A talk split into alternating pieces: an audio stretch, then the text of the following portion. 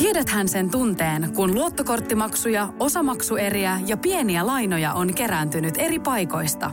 Kysy tarjousta lainojen yhdistämiseksi Resurssbankista.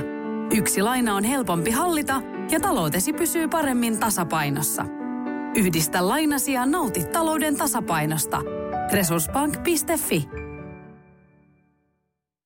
We, we love vocals. Tervetuloa kuuntelemaan We Love Vocals podcastia. Mun nimi on Elina Arliin. Mä olen Katri Liira. Ja mä olen Annika Tepponen. Kiva, kun oot kuulolla. Lämpimästi tervetuloa meidän vieraaksi tänään Iiris Seesjärvi. Kiitos, kiitos. Ihana saada sut tänne ja kuulla sun ajatuksia todella mielenkiintoisesta teemasta. Tänään nimittäin, nimittäin päästään juttelemaan laulullisesta häpeästä, joka on varmaan semmoinen termi, jota kaikki laulajat on jossain vaiheessa joutuneet elämässään vähän pohdiskelemaan ja kiva kuulla siitä sun ajatuksia lisää. Sä olet tähän aihepiiriin erikoistunut laulupedagogi, et ehkä välttämättä tuohon aihepiiriin erikoistunut laulaja, vaan varmaan ihan tämmöinen tavallinen laulaja ja sitten psykohyysinen hengityskouluohjaaja. Todella mielenkiintoinen tämmöinen kom- kombinaatio. Hei, mi- missä sä oot tota opiskellut laulajaksi? No mä aloitin Kokkolassa Keski-Pohjanmaan konservatoriolla 2007 ihan perustutkintolinjalla muusikoksi ja sieltä, siellä jatkoin sitten Sentria AMKssa laulu, laulupedagogiksi ja samalla tein myös operatyön erikoistumisopintoja siellä vuoden verran. Ja sitten 2015 aloitin Tallinnassa Viron musiikki- ja teatteriakatemiassa maisteriopinnot ja 2017 valmistuin diplomilaulajaksi. Joo, voisi sanoa, että tämmöinen koko polku on tullut käytyä niin kuin sen, Kyllä. sen tiimoilta. Joo, ja nimenomaan tota, olet niin kuin freelance-laulaja tällä klassisen musiikin kentällä, mutta ilmeisesti myö, myös teet musikaaleihin liittyviä konsertteja. Joo, se on ehkä ne, ne kaksi mun klass, klassinen ja sitten musiikaalit, mutta nyt varsinkin viime vuosina on erityisesti niin kuin keskittynyt miettimään tätä laulullista häpeää ja auttamaan muita ihmisiä sen, sen tiimoilta. Ja siihen itse asiassa voin kertoa taustoja, että miten mä nyt innostuin tästä häpeästä ja Joo. laulamisesta. Joo, se olisi tosi mielenkiintoista. Kiinnostuin siis laulullisesta häpeästä omien, omien kokemusten perusteella. Mä aloitin lukiossa laulutunnit ja sitä ennen mulla ei ollut, mä en, mä en hävennyt ääntä, niin mulla ei ollut koulun laulukokeissa mitään ongelmaa. Että se, mä tykkäsin, mua ei haitannut mennä luokan eteen laulamaan ja lauloin kuorossa. Tietenkin jälkikäteen, jos miettii tällaisia teknisiä asioita, niin ehkä lauloin, mulla oli tietenkin niitä omia teknisiä asioita, mutta en koskaan hävennyt, että annoin, vaan annoin palaa, palaa niin sanotusti. Mutta sitten kun mä aloitin lukiossa laulutunnit ja mulla oli sitten hirveän ihana opettaja, mutta me ei niinku semmoisessa teknisessä mielessä löydetty sitä samaa, ei puhuttu samaa kieltä ja, ja tota, se sitten aiheutti mulla kireyksiä ääneen. Ja se alkoi, että mä olin mennyt vähän niin kuin isomman äänen kanssa tunneille ja sitten se vaan pienenee, pienenee ja pienenee. Ja tietenkin se aiheutti ahdistusta ja semmoista, että en, enkö mä olekaan hyvä laulaja. Että aina ajattelin, että olen osannut laulaa. Ja äh, se, mä menin vähän lukkoon sen asian kanssa, että yritin kovasti ja sit oikeastaan, että mitä enemmän yritin, niin sitä enemmän lukkoon menin. Mm. Mä en silloin osannut sanottaa sitä häpeäksi, että mä vaan koin, että jotain epämääräistä surkeutta ja ahdistusta omaan ääneen liittyen. Ja tosiaan en ihan heti ajautunutkaan lauluopintoihin, että ensin opiskelin yliopistossa etnologiatieteitä, mutta etsin koko ajan semmoista opettajaa, että jos joku pystyisi mua auttaa, että kävi eri opettajilla yksityisesti ja suurin osa oli semmoisia kokemuksia, että ei, nyt mä en, en löydä sitä. Ja sitten yhdellä kesäkurssilla mä löy, aloin vähän hahmottaa, että miltä se vapaa-ääni voisi tuntua. Ja löytyi esimerkiksi ylääänet, mä oon korkea sopraano ja sitä ennen mulla oli niin kuin ollut hankaluuksia D2 ylöspäin mennä. Ja siinä jos ajatellaan, niin mä lauloin hyvin rinta-ääni painotteisesti myös klassista, niin se tiet, tietyllä lailla aiheutti sitä, että ei löytynyt sitä mm. pääsointia. Niinpä. Ja et se toi mulle pikkasen valoa, että ehkä tämä tästä.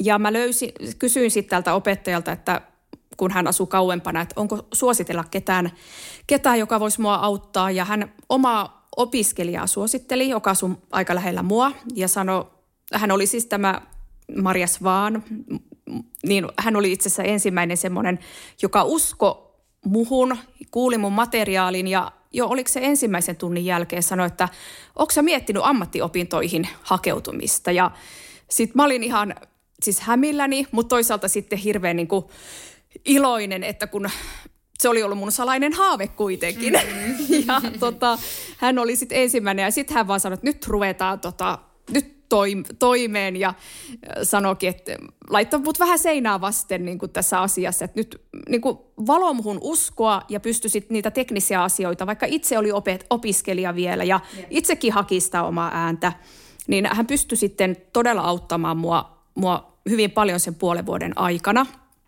Ja hänen, hänen sitten ohjauksessa pääsin sitten tonne Kokkolaan opiskelemaan.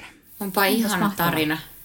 Joo, Joo. Se, oli, se oli ihana ja olisi voinut ajatella, että se olisi ihana, että siitä se kaikki aukesi ja niin. kaikki meni hyvin ja elä, kaikki meni loppuun saakka, kaikki päättyi onnellisesti, mutta vaikka mä pääsin opintoihin, niin toisaalta se aiheutti toi mulle paineita, että nyt, nyt mä oon täällä muiden lauluopiskelijoiden kanssa ja silti on niitä teknisiä haasteita vielä, pitää, piti etsiä ääntä ja oli sitä epävarmuutta ja huonommuutta. Mm.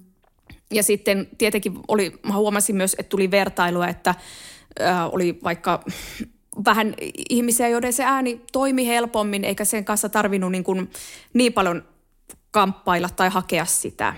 Mm. Ja sitten vuonna 2010 mä olin just muusikoksi valmistunut, niin luin Ben Malisen kirjan Elämää kahlitsevaa häpeä.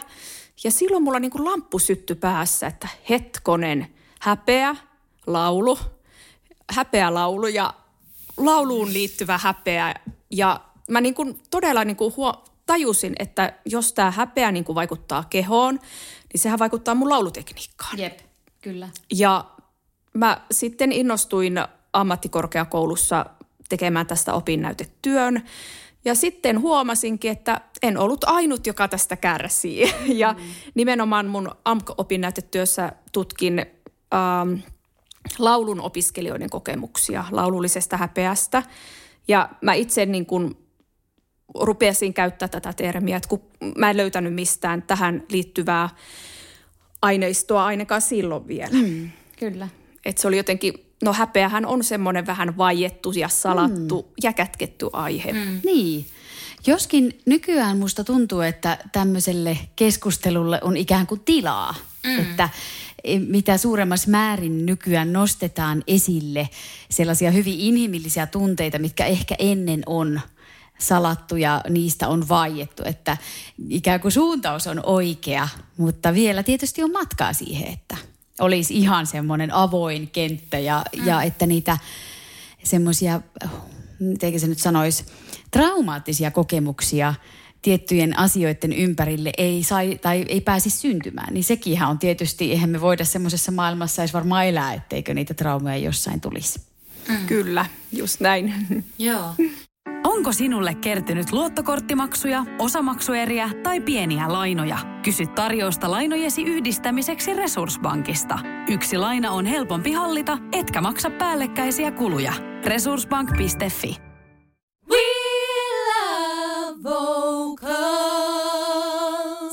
Hei, tällä hetkellä teet väitöskirjatutkimusta Turun yliopiston musiikkitieteen oppiaineessa, tai onko se laitos vai miksi sitä sanotaan, ammattilaulajan häpeän sietokyvystä. Niin minkälainen, missä vaiheessa projekti on tällä hetkellä menossa ja minkälainen tutkimus siitä on tulossa? No tota, mä aloitin siis tänä syksynä, mm. mutta mä jatkan mun gradun aiheesta. Eli mä siirryin ensin ammattiopiskelijoista, niin sitten gradussa siirryin ammattilaulajiin. Aivan. Ja sitten se aineisto, kun just puhutaan ja ajatellaan, että jos sä helposti, jos sä et osaa jotain, niin mm. sit kokee häpeää, huonommuutta, riittämättömyyden tunteita. Mm. Ja sitten oletetaan, ja ehkä se on ollut niin kuin aikanaan aja, on ajateltu aika mustavalkoisesti, että joko osaa laulaa tai ei osaa mm. laulaa. Ja sitten ne, jotka osaa laulaa, niin eihän niillä ole mitään syytä hävetä. Ja ne, jotka ei osaa laulaa, mutta yrittää, niin ne saa hävetä senkin edestä. Mm. Että, et, ja se on ollut aika niin kuin kovakin, niin kuin, niin. jos miettii vaikka takavuosien idols-kilpailuja. Että me, sehän on ollut siis ihan tämmöistä nöyryyttämistä, mm. sirkushuveja, niin, nykyajan sirkushuveja, Niinpä. jolla on varmaan aika kovia seurauksia ollut näille nuorille ihmisille, jotka sinne on mennyt. Niin. Just se siinä mennään siihen, että se on va- ikään kuin vapaaehtoisuuteen perustuva ohjelma, mutta ei tavallaan nuori ihminen välttämättä voi nähdä niin pitkälle sitä tilannetta, että mikä on itselle esimerkiksi hauskaa ja jännittävää ja mistä sitten koituu itselle vaikeita kokemuksia jatkon kannalta tai, mm. Tai muuten oman itseluottamuksen kanssa vaikeita kokemuksia. Kyllä, juuri näin. Mutta tosiaan niin siitä mulla lähti sitten tämä halu jatkaa sitä väitöstä nimenomaan siitä ammattilaulajan näkökulmasta, koska ei ammattilaulaja ole mitenkään immuuni, immuuni sille häpeälle oman, oman kokemuksen ja tutkimusten mukaan mm. mi, missään nimessä. Ja siinähän tietyllä lailla panokset kovenee, kilpailu on kovaa, mm. tulee kritiikkiä, sitten on se niin kuin lehtikritiikkiä, konserttiarvioita, operatalossa rooleja tekee, niin sit saattaa tulla kovaa palautetta kapellimestareilta, ohjaajilta. Se on aika loputon lista niin. Mm. kollegoilta myös. Kyllä. Ja sitten siinä niin kuin nimenomaan, kun mua kiinnostaa se häpeä, häpeänsietokyky, että se on niin kuin osa työkalupakettia tietyllä lailla, että vaikka niitä häpeän kokemuksia tulee, niin jotenkin selvii niistä ja että se ei niin kuin nakertaisi sitä laulullista identiteettiä mm. ja itsetuntoa ihan niin kuin pohjamutiin. Ah, ihanaa. Voi että. Tämmöistä tarvitaan.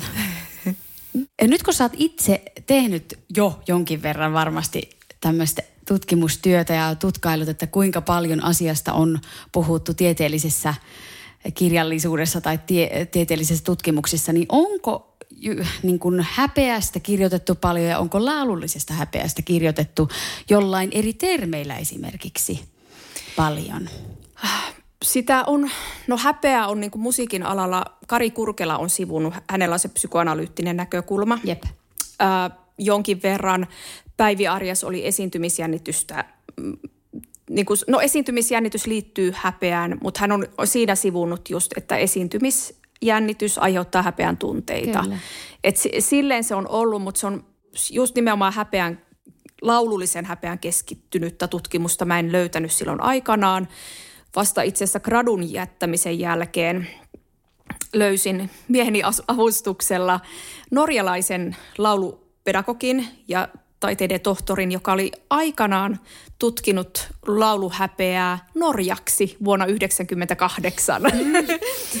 Mutta ei tullut sitten oikeita hakusanoja välttämättä. Silloin eh, mä englanniksi kokeilin ja muistaakseni saksaksi, mutta Norja jäi, jäi valitettavasti silloin. Että, ja sitten itse asiassa ajattelen, että jos mä olisin silloin vuonna 1998, kun nuorena innokkaana oppi, oppilaana kävin tunneilla, niin olisin kuullut tästä, niin mä olisin heti niin kuin hokannut, että nyt okei, okay, tässä sitten kun tekniikka tulee, tekni, teknillinen ongelma, se aiheuttaa häpeää mm.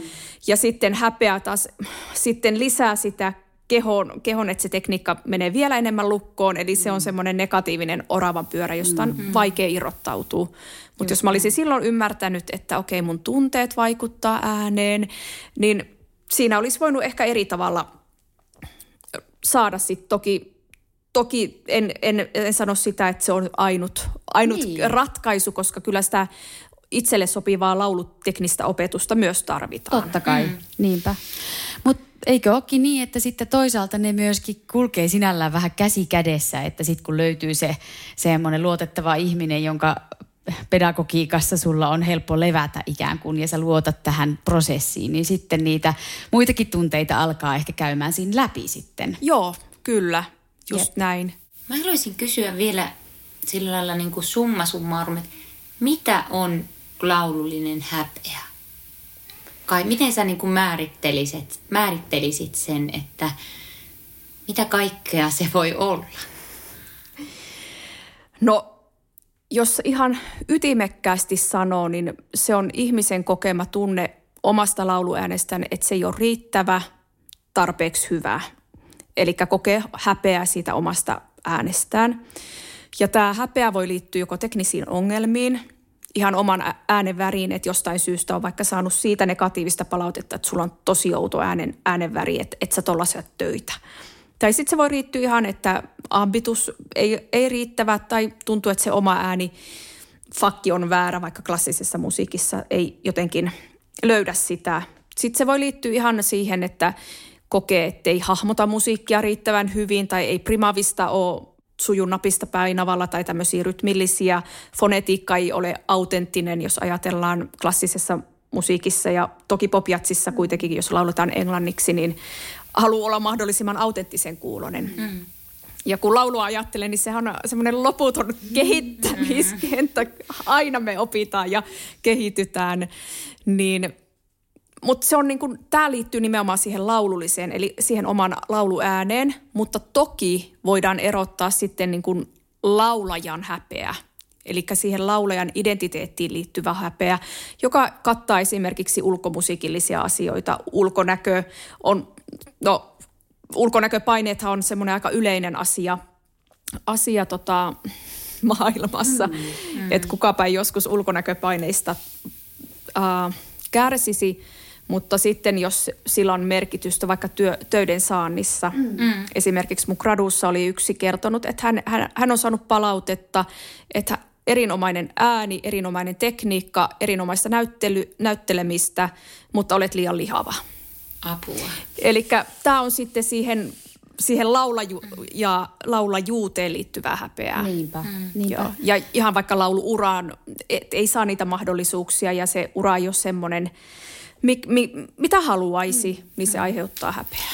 Mut jotenkin tuossa tuntuu, että tuossa on jossain määrin niin kaksi eri puolta. Että ihan kun tuossa olisi semmoinen asiat, joita voit kehittää, niin kuin tavallaan tekni, tekniset asiat ja primavista kyky ja ambitus ja ton, ton tyyliset asiat. Mutta sitten vielä raadollisempaa häpeää on varmaan ne semmoiset äänen väriin, ulkomuotoon, mm. jotenkin sinun persona, vaikka letkautukset, että sä et oikein kosketa mua, kun sä laulat. Tai jotkut tällaiset, niin kuin, mitkä liittyy vahvasti vielä niin kuin sinne persoonaan. Toki mm. laulajilla usein se lauluäänikin on niin vahvasti kiinni siellä persoonassa, että nekin kommentit tuntuu tosi raadolliselta. Mutta sitten vielä, jos ne liittyy asioihin, joita ei tavallaan helposti oikein voi muuttaa, tai ainakin Just. tunne on se, niin silloin se on, ollaan niin kuin, itse aina on tosi tarkka, että niitä varoo hirveästi kommentoimasta, ettei niin kuin anna omien mieltymyksien vaikka vaikuttaa liikaa arviointiin. Että mikä on sun kokemus tästä aiheesta? Että onko, onko vaikka niin kuin sun tutkimuksissa tullut eroja näiden kanssa, että, että koetaanko raadollisempana kommentit, jotka liittyy jotenkin niin kuin sinun ihmisenä – vai onko ne yhtä raadollisen tuntuisia ne, mitkä liittyy vaan teknisiin valmiuksiin esimerkiksi? No se on varmaan hyvin ihmiskohtaista, että joku saattaa niin kuin kokea hirveän raadollisena niin kuin molemmat puolet, mm. mutta tietyllä lailla, että jos vaikka on saanut palautetta, että okei, no näitä teknisiä asioita kehität ja sitten kun sä saat niitä ratkaistua, niin sun työnsaantimahdollisuudet paranee, mutta sitten jos on niin nimenomaan äänen väriin sanotaan, että että että tuolla on kyllä niin hankala saada töitä tuollaisella äänellä, vaikka tekniikka toimiskin, niin sehän on niin kuin just siihen omaan identiteettiin hyvin tiukasti sidoksissa oleva, että ei me voida, meidän instrumenttia voida vaihtaa, että mm. tek, tekniikkaa toki kehitetään, mutta jos viulu, onhan noita viulujakin eri tasoisia, että mm. sitten mm. voi kuitenkin, jos on rahaa, niin ostaa ihan kunnon soittimen. Niin, kyllä. Moro, mitä jäbä? No mitä, mitä? Appiukko toi Faberseen munat remontiajaksi meille. Kaikki ne kolme. Oho, mm-hmm. onhan sulla kotivakuutus kunnossa. Meikäläinen ihan tässä töihin vaan menossa. No YTK! Onhan sulla työttömyysvakuutus kunnossa. Työelämähän se vasta arvokasta onkin. Kato ansioturvansa alle 9 eurolla kuussa. YTK Työttömyyskassa. Kaikille palkansaajille. Onko sinulle kertynyt luottokorttimaksuja, osamaksueriä tai pieniä lainoja? Kysy tarjousta lainojesi yhdistämiseksi Resurssbankista. Yksi laina on helpompi hallita, etkä maksa päällekkäisiä kuluja. Resurssbank.fi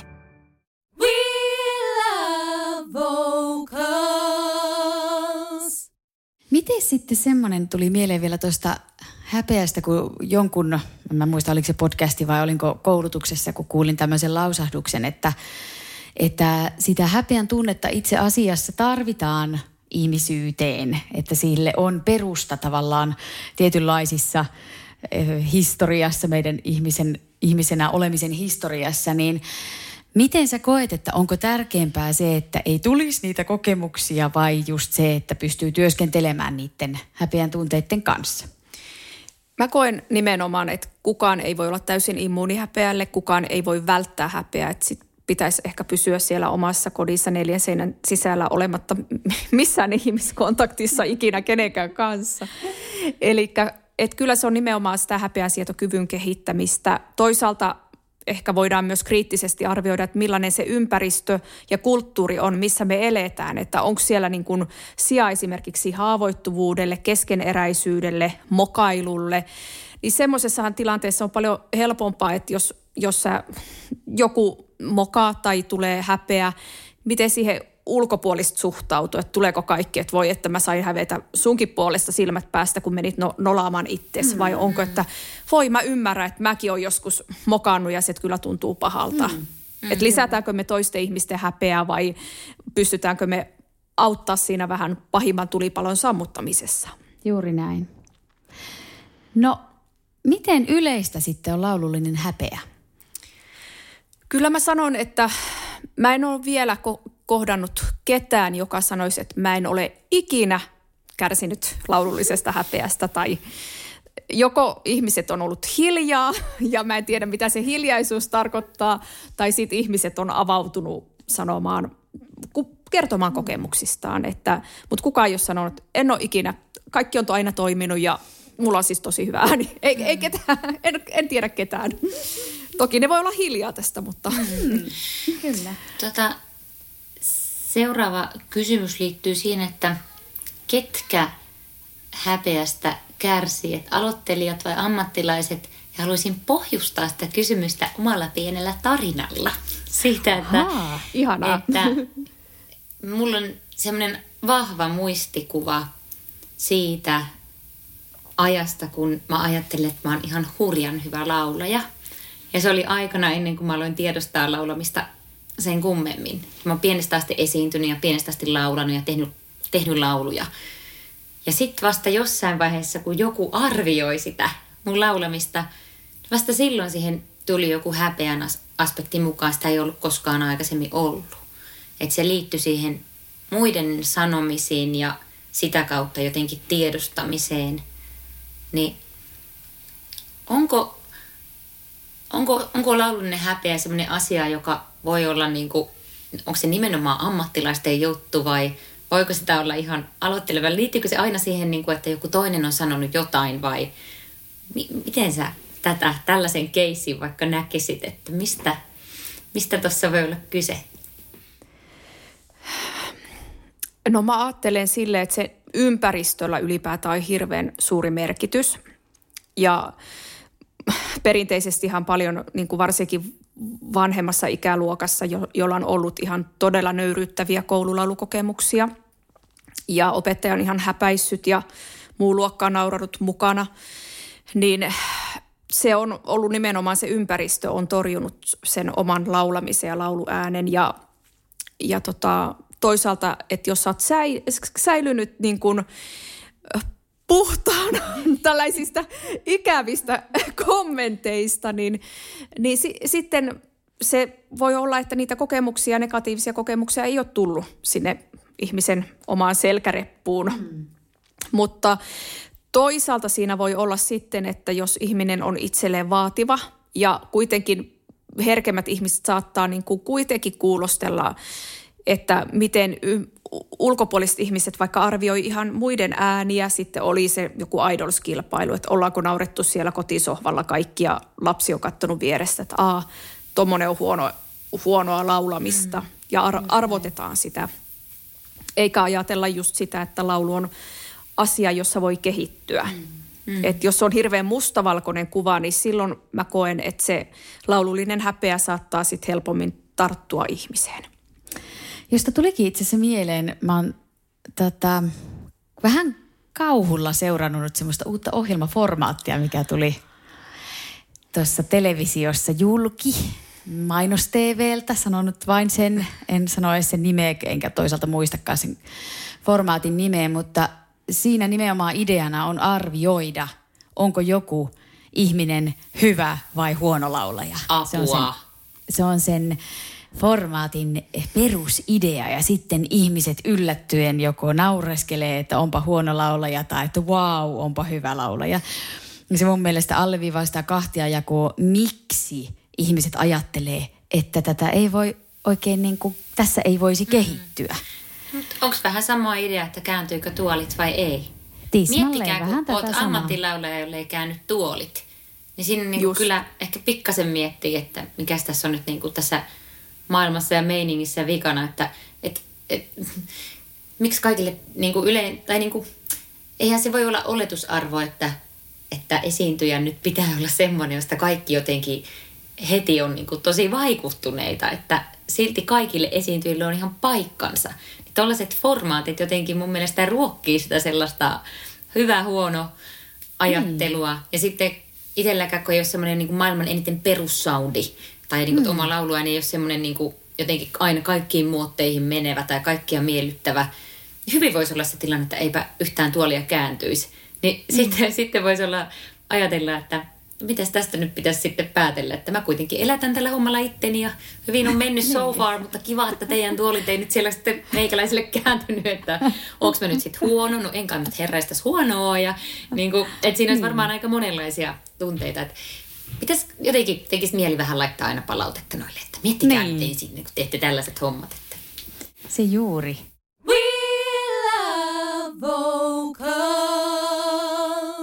Mä mietin sellaista, että, että noissa tilanteissa, kun sitä häpeää tulee, nousee esille, niin pystyykö kategorisoimaan, että mitä se herättää, mitä se niin kuin kehossa herättää, mitä se mielessä herättää, mitä asioita ilmenee, kun häpeä tulee laulun kanssa kaveriksi?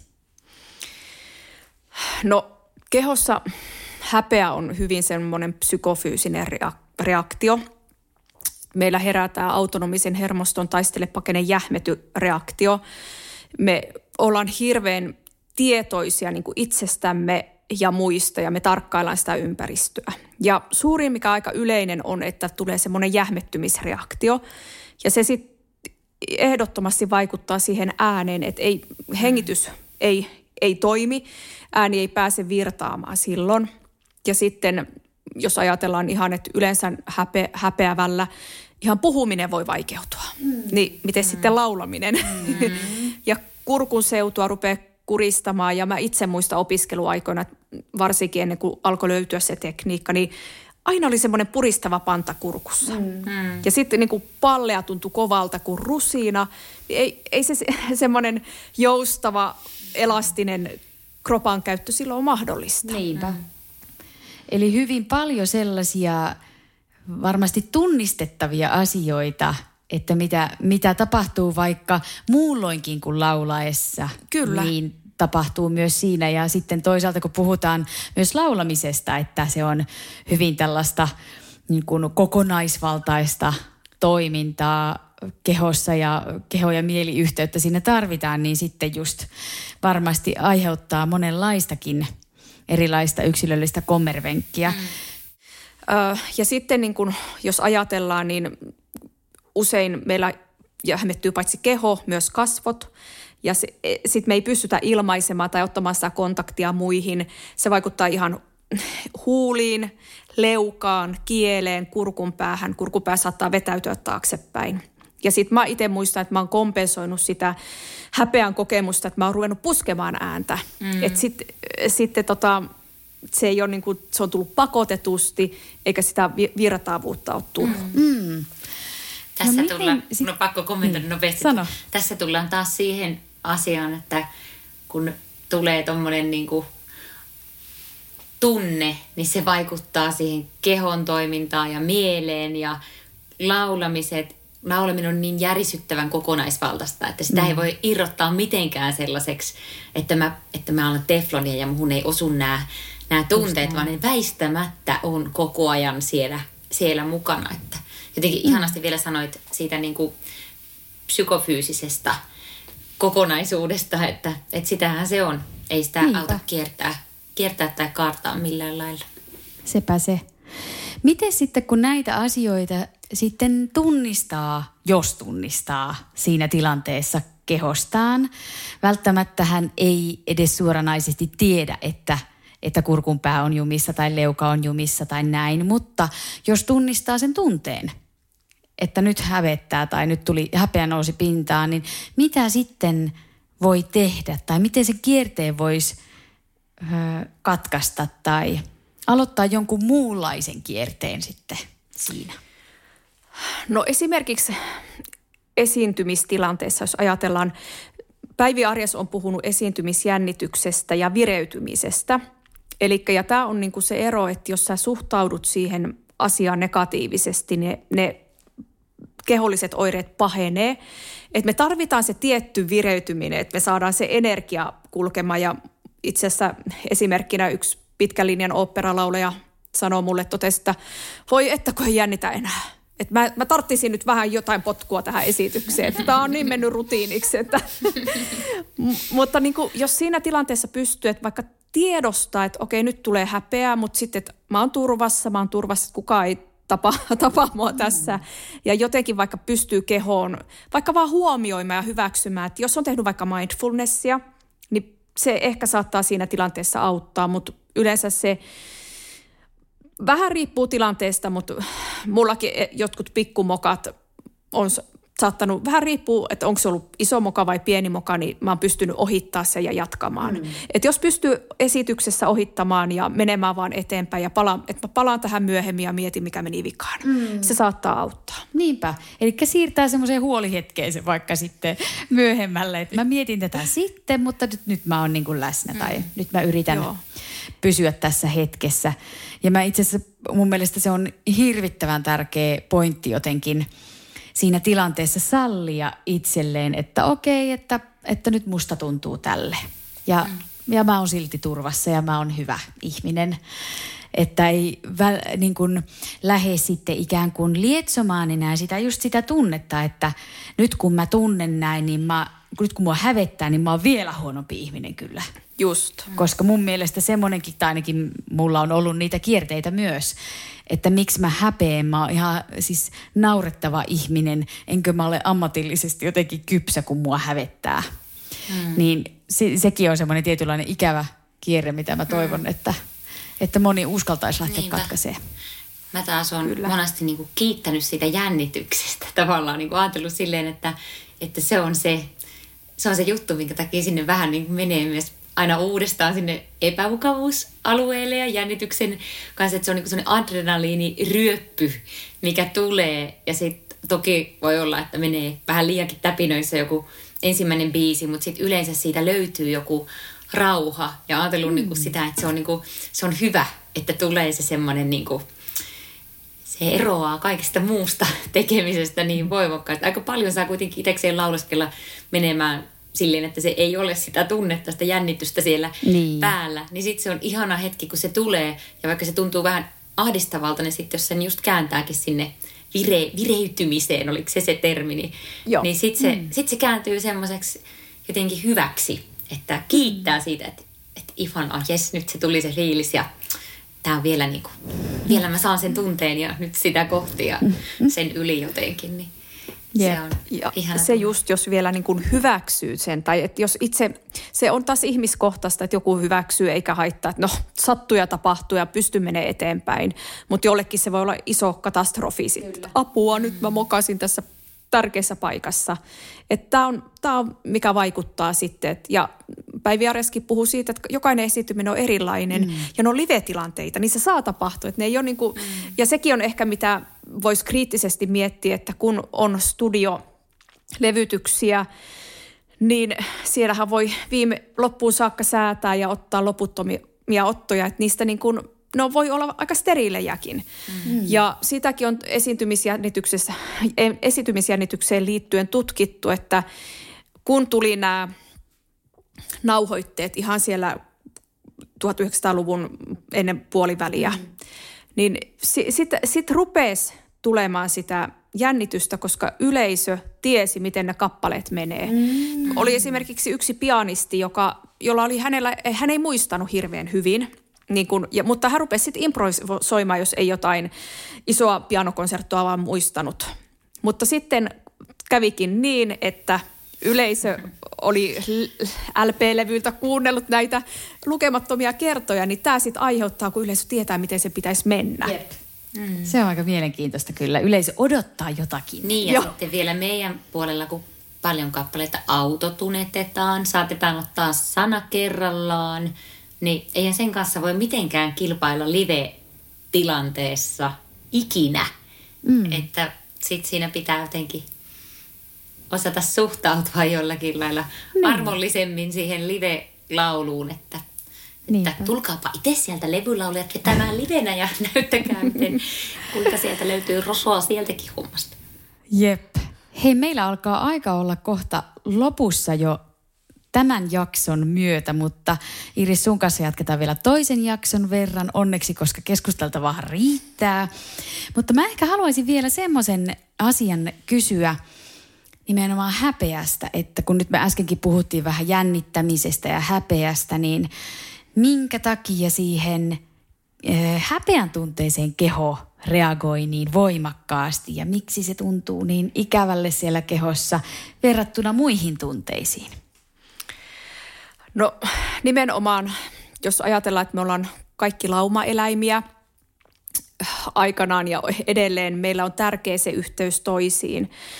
Ja häpeä pahimmillaan katkaisee yhteyden muihin. Ja aikanaan häpeä on käytetty, jos ajatellaan häpeärangaistuksia, mm. niin se on ihan oikeasti, tai sitten on ollut yhteisöä, jossa ajetaan, jos on rikkonut yhteisösääntöjä – saatetaan ajaa yksilö pois yhteisöstä. Ja se on merkinnyt kuolemanrangaistusta, että jos sä et aavikolla tuu toimeen ilman sitä yhteisöä. Mm. Villieläimet voi hyökätä kimppuja ja muuta. Tämä on, mm. tää on niin kuin hyvin kaukaa haettu, että se on niin kuin yksi, yksi hankalimmista tunteista sitten, koska se, se me, ei, me joudutaan eristyksiin muista. Mm. Ja sen takia me siihen niin voimakkaasti kehollisesti reagoidaan. Mm. Mm. Olipa Hyvin sanottu. Joo. En ollut tuollaista itse asiassa tullutkaan ajatelleeksi. En mäkään. Ei enää ajattele, että me ollaan laumaeläimiä, mutta toki me ollaan. Hei, mä haluan vielä, vielä yhden kysymyksen kysyä. tuleeko sulla vielä itsellä laulullista häpeää, vaikka sä tiedostat tämän asian ja oot sitä paljon tutkinut, niin onko se vielä sun elämässä jollakin lailla läsnä? No mä oon itse asiassa erässä radio tota, haastattelussa spontaanisti ilmaisen, että olen toipuva häpeäholisti. Ja, tota, eli en ole immuuni häpeälle, mutta mä tiedostan ja jotenkin hyväksyy se, että välillä on vaikka huono laulupäivä tai että se, on, se kuuluu asiaan ja sitten, että mutta se ei niin kuin nujera mua samalla mm. lailla, mutta välillä. Ja sitten jos vaikka on ollut aikoja, että ei ole ehtinyt treenata – ja sitten se tekniikka pitää hakea uudestaan, niin se on aina semmoinen vähän ärsyttävä asia, asia, minkä huomaa sitten, että ah, taas, taasko me lähdetään näitä työstämään. Mm. Kyllä, Joo. ja varmasti inhimillistä kaikilla meillä on. Todellakin. Mitä sanot silloin itsellesi, jos se häpeä meinaa sieltä? Miten, mikä on sun keino, miten sä selätät sen? No just se itselle puhuminen, että on turvassa, ei ole mitään hätää ja ihan annan itselleni siinä aikaa sitten. Ja sitten yritän niin kuin suhtautua siihen vähän niin kuin lapsen uteliaisuudella, varsinkin kun mä oon siis työstänyt epätervettä perfektionismia. Puhun, että perfektionismi on hyvä hyvä renki, mutta huono isäntä. Ja tämä on, tää on esimerkiksi mun tutkimuksessa tullut, että hirveän monet on hyvin perfektionistisia ja he kärsii sit siitä häpeästä. Mm. Niin on yrittänyt sitä perfektionismia heittää hukkaan. Ei ole niin justiinsa. Just ja se, se auttaa, mutta jos mulla on hirveän perfektionistinen päivä ja on hirveän vaativa ja ruoska kädessä, niin silloin se häpeäkin herää helpommin. Kyllä, juuri näin. Hei, ihanaa, kun meillä on vielä toinen jakso tulossa, niin päästään sitten ihan pikkusen eri twistillä juttelemaan tämän asian tiimoilta. Mun on pakko tässä vaiheessa vielä pikkasen avata sitä, että mitä ihanaa meillä on luvassa siellä seuraavassa jaksossa Iiriksen kanssa. Nimittäin silloin päästään pureutumaan semmoiseen päivän polttavaan teemaan, että miten opettajana kohdata näitä asioita laulutunneilla. Mitä sanoa, mitä tehdään, mitä ei sanoa, mitä ei tehdä. Sekä sitten siihen, että missä näitä asioita voisi mahdollisesti opiskella lisää. Iiris esimerkiksi pitää tämmöisiä koulutuksia kuin häpeästä hiljaiset, niin mielenkiinnolla kuullaan niistä sitten ensi jaksossa lisää. Hei, kiitos Iiris, kiitos Annika ja ensi jaksossa jatketaan. Jep. Kiitos paljon. Moikka! Moi. Moikka! Onko sinulle kertynyt luottokorttimaksuja, osamaksueriä tai pieniä lainoja? Kysy tarjousta lainojesi yhdistämiseksi Resurssbankista. Yksi laina on helpompi hallita, etkä maksa päällekkäisiä kuluja. Resurssbank.fi